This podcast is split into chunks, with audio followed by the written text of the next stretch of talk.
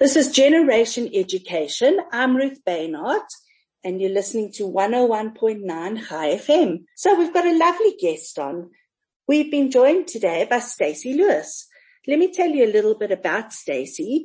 So Stacy is a mom of four. She's a physiotherapist, a divorce mediator, and as Stacy puts it, a double D. And no, not referring to her bra size, but rather a double divorcee. Stacy has also authored two books and co-authored one book as in, and is in the process of writing her first novel. Stacy's a lover of life and extremely grateful that she only needs six hours of sleep. Welcome, Stacy. Thanks, Ruth. Thanks for having me. It's so lovely to have you here. And Stacy, I have to laugh when you put they only work on six hours of sleep. I think being a mom of four kids, I'm amazed that you even get six hours. Look, I was a bit embarrassed to actually say five because I can function on five if pushed, um, with quite a bit of caffeine. But yeah, I think six actually is uh, quite good going. Absolutely. so Stacy, thanks for joining me today. I wanted to chat about this whole conception that moms have to do everything and can do everything and whatever they're doing, they have to be the best at it. You know, it's just so much pressure on moms. What do you feel as a mom of four kids and a mom that's got, you also have so many different jobs that you do. How do you cope? So firstly, I think the best thing is actually when I had my fourth child and I'll tell you why. I stopped having the expectation of myself of being normal. So that, that was really the most freeing thing because normal really is a setting on a washing machine and that's it. So I'm also very fortunate is that my kids don't expect perfection from me. They understand that I'm human. They understand that I'm juggling a million things. I am very forgiving of myself in terms of expecting perfection. I mean, that went out the window long ago. So they don't expect it of me. How did you actually reach that point of saying, you know what? It's not expected. I think it was actually because I was unable. I mean, having four children and I mean, my first three, I think I started 50% of the expectation after my third one because I had three children in 29 months. So wow. I think by that time, first of all, I also say, and I, I, tell everyone whenever I do a talk, I say it's actually my gift. I suffer from something. It's a syndrome and I, I really think it's a real thing. I call it postpartum placental removal amnesia. Every time you lose placenta, you lose some brains, right? So after the three, and then I became a single mom when my third was eight months and my oldest was um, three years old. My middle one is 22 months. My oldest one is eight months. I could not be perfect. So I think it was actually that inability to actually deliver perfection. And then by the time I had my fourth, I mean, can you imagine how many brains were lost by that time? Four placentas.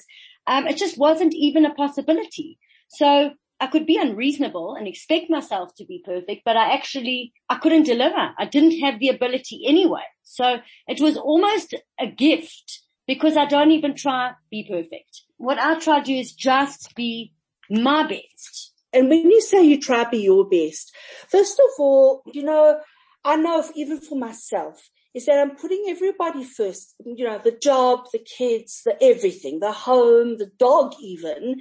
And when it comes to me, I almost feel like guilty. If I'm going to go and have my hair done or my nails done or actually go for a cup of coffee, there's that little bit of guilt that comes with it, which I know is crazy, but it's just that, that it's there. What can you suggest to moms to first of all get over the silly guilt that we all feel? And what would you advise is something to make moms actually just start being aware that they are important as well? So I'll tell you, I had two big wake up calls. My first one was after my first divorce and I took it really badly. I landed up in hospital with depression, rock bottom. And the second defining moment was in 2019 when I had Epstein-Barr virus. And both of those events made me realize that if I wanted to be there for my children, the only way in which that would be possible is if I could be there for myself. So I'm very, very cognizant of doing what I need to do to fill my own cup because I'm no good to my children if I don't look after myself. So I don't see, if I go have my nails done, for example, I don't see that as pampering. I see that as maintenance and I see, you know, that's my time.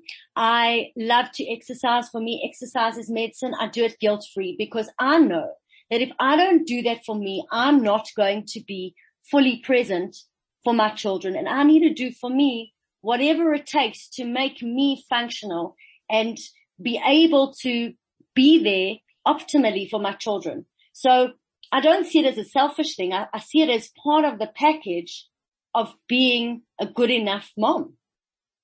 Absolutely. And I love how you say a good enough mom, because that's exactly what it is.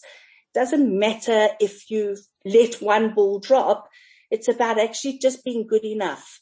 And uh, so all of us have this perception that we have to be the best at something. And yes, it's wonderful to strive there, but good enough is exactly that.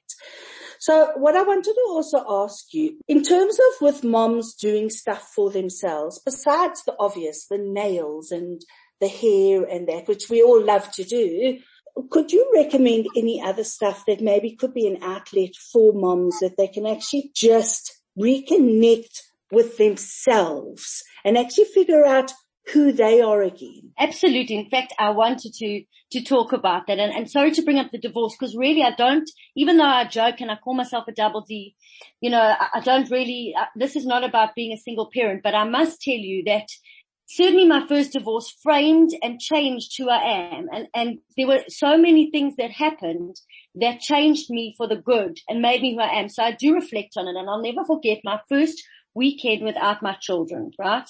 And there I was alone. So in that moment, I wasn't Stacy the mom. I certainly wasn't Stacy the wife. I wasn't at work, so I wasn't Stacy the physiotherapist. And I was absolutely petrified. I thought, who am I? Now I know there are many moms and I certainly find myself doing that now on occasion in my circus zoo of a home and I, you know, fantasize about what would I do when the kids leave home. But actually, I would actually invite moms to think, okay, have those fantasies. What would I do when the kids leave, leave home or, you know, or when I had time and think, okay, use that as a springboard to find what is it that makes your heart sing? Because why do you have to wait? Why can't you do it now? And I think what's so important and specifically as women, you know, we define ourselves by so many roles. And I think it's so important to have some quiet time and get in touch with who is Stacy? Not Stacy and my roles. Who am I? And Absolutely. to actually explore that and, and, and find time for that. And I think that's so important. So it's really not about the superficial thing, hair or nails, whatever it is. If you love exercising, do it. If you love listening to music, put yourself, put together a, a power mix.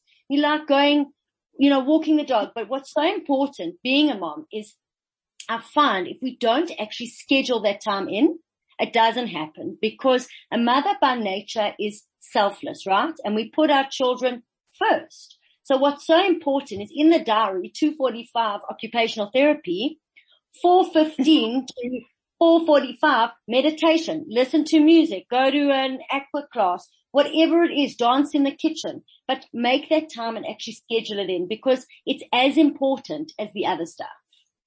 That is such a brilliant, brilliant suggestion. We just actually were chatting earlier about the apps available or, or, not apps. We were talking about Google Calendar and using it to schedule things in. And that's actually such a brilliant idea. Schedule your own self into the, ca- into the calendar. Make sure that you're scheduling time for you. And you also actually brought up about divorced moms and we, of course, we're not discussing that today, but it is actually so important because very often that single mom is doing even more than what is expected and she is having to hold down the, the job of dad, mom, everything all at the same time. And very often that also does come with financial burden. So, you know, it's about finding something for yourself that doesn't have to necessarily be a financial stress. As you said, go do exercise, or go for a walk or something to that effect. Um, find something for you. But now having said that, you know, kids are kids and the minute you sit down to drink a cup of tea, there they are. what would you advise to actually start training your kids to also allow you to be you? Uh, if, does that make sense of the way I've worded it? Absolutely. So I think it's really difficult when, when they're young, um, because they can't really understand it. But my kids know, you know, that, so, so my, the ages of my children, they're 16, 15, 14, and seven. Yes, you're going to ask me, didn't we have television? Um, but anyway, that's the, the, birth order and that's the age. So my older kids most certainly understand and they've seen what happens when mom doesn't have me time, when things get a bit much.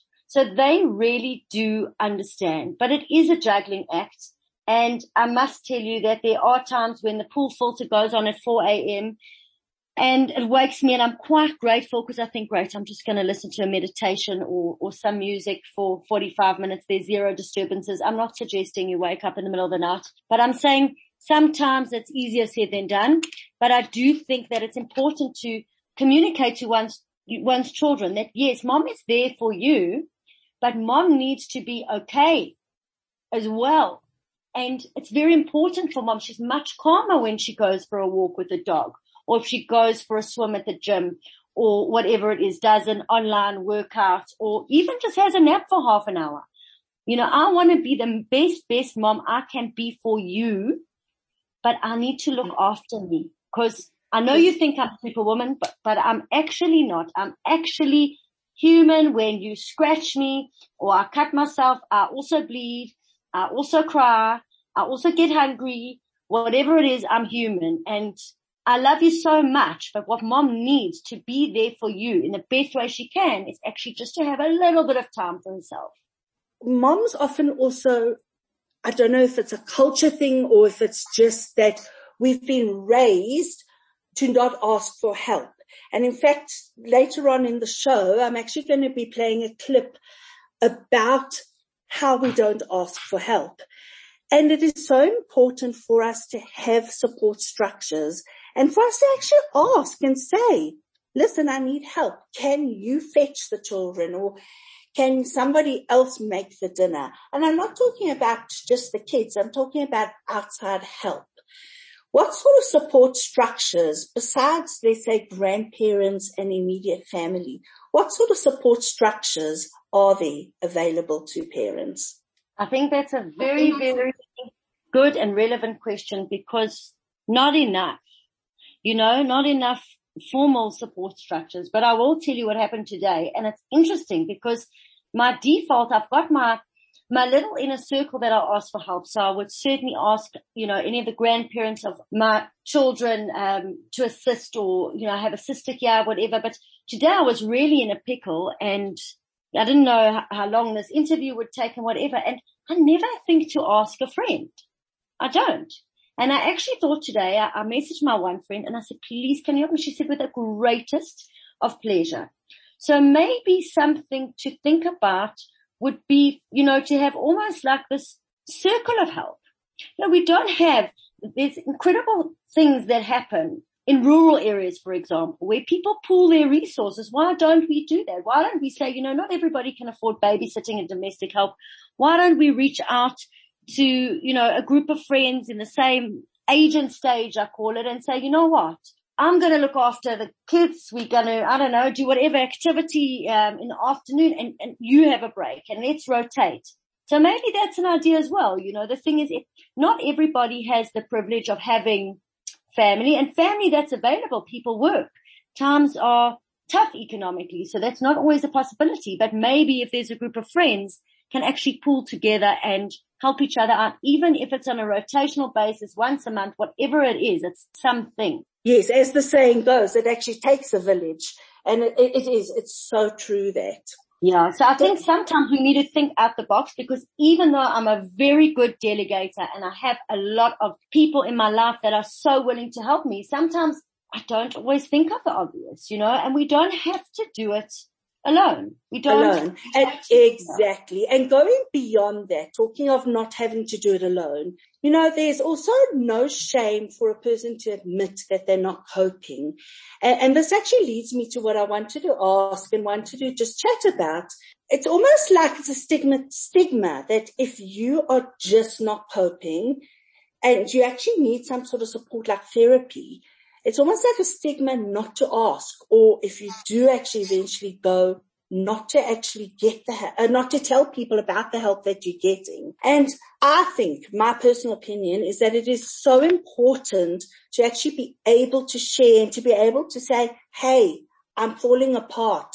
I need something to actually, or someone to actually just listen to me. Have you come across this? Have you yourself, sorry if it's a very personal question, ever found that you've been in that space? Absolutely. So, I mean, unfortunately, this was my major life event. So back to divorce one, but I'll never forget the point at which I realized I needed help. I mean, I don't know how I didn't realize before, but anyway, I was anorexic.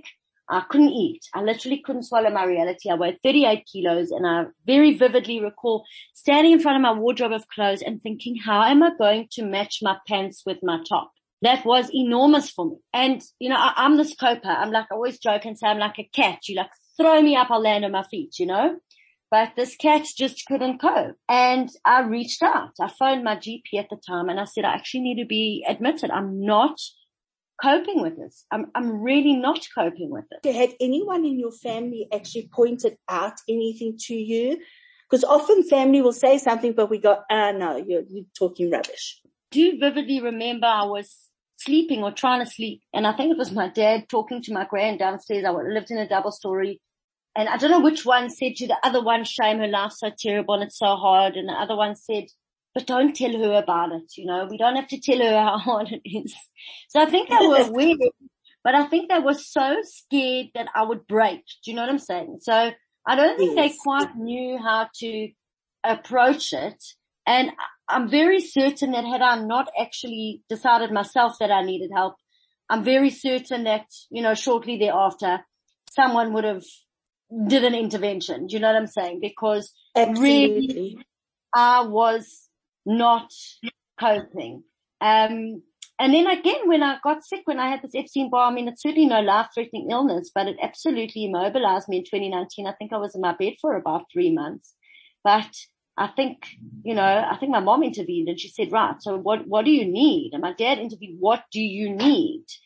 So, you know, I've gotten better at, at asking for it and I really try also, it's interesting. I raised my kids to believe that therapy is positive. Asking for help is a sign of strength. So when they see me and I'm very real and I'm very human with my kids and certainly with my older ones, they see me having a tough time. I mean, the one said to me the other day, I had a very overwhelming 2021. I'm juggling a million balls and my one daughter said to me, mom, you know, you tell us it's a sign of strength to ask for help when things get too much. Why aren't you?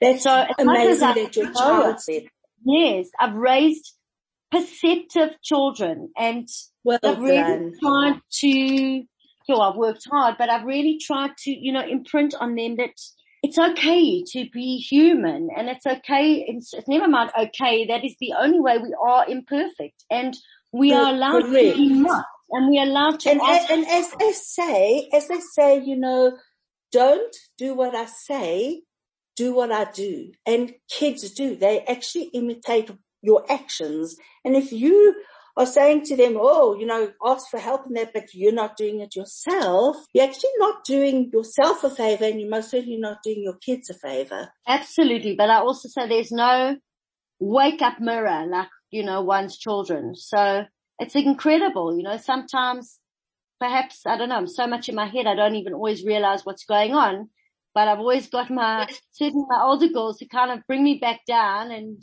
you know, bring me into yes. check almost. You know what I'm saying? And say, mom, it's okay. It's okay. You actually, it's fine. You can ask for help. And it's amazing. I mean, it's not their job to tell me, but it's almost that they've heard it from me. You know what I'm saying? That it's quite okay and it's okay to delegate. And, you know, I told them long ago because I think they told me when they were younger that it's terrible that I don't really pack their school lunches you know, for them. At the time I had a helper who did and their friends' moms packed their school lunch and they write them these notes and whatever. And I just said to them like, I'm good at being there for you in other ways. And it's not that I absolutely don't care. I've dele- delegated that. So mom's just not great at, you know, at that. I'll buy it, yeah. put on the shopping list, whatever, but I've got help. So mom needs a little bit more time getting out of bed in the morning. I mean, it's good to brush one's teeth and hair. So if I can do that and have a bit of help, it will be great. Thankfully, they've reached the stage now where they pack their own gourmet lunches. Um, but they understand, you know, mom just can't. And mom's going to ask for help with this one. And Stacy, I, am so sad that I have to actually say we've run out of time because this has been such an incredible talk and it's been so wonderful just hearing about you and how you've coped and the advice and the suggestions. I'm hoping that it's going to be inspirational for other moms out there that maybe are going through the same thing or have a friend going through that. And it, it's so important for us to be able to share, to know that you're not alone. So thank you so much for joining me today. And I wish you everything of the best. Thank you so, so much for having me. And I'm going to be a little bit crude, but it's, I can't remember which one of my kids said it, but it is so true. And she said to me, mom, everyone poops. Everyone poops. And that's my message. We all human. We all imperfect. And, Absolutely. you know, we, we all in this. That's, That's my so true. On that note, you're listening to Generation Education and I'm Ruth Baynard. Stacy, thank you so much. That was absolutely fabulous. Such a pleasure. Anytime. You just let me know.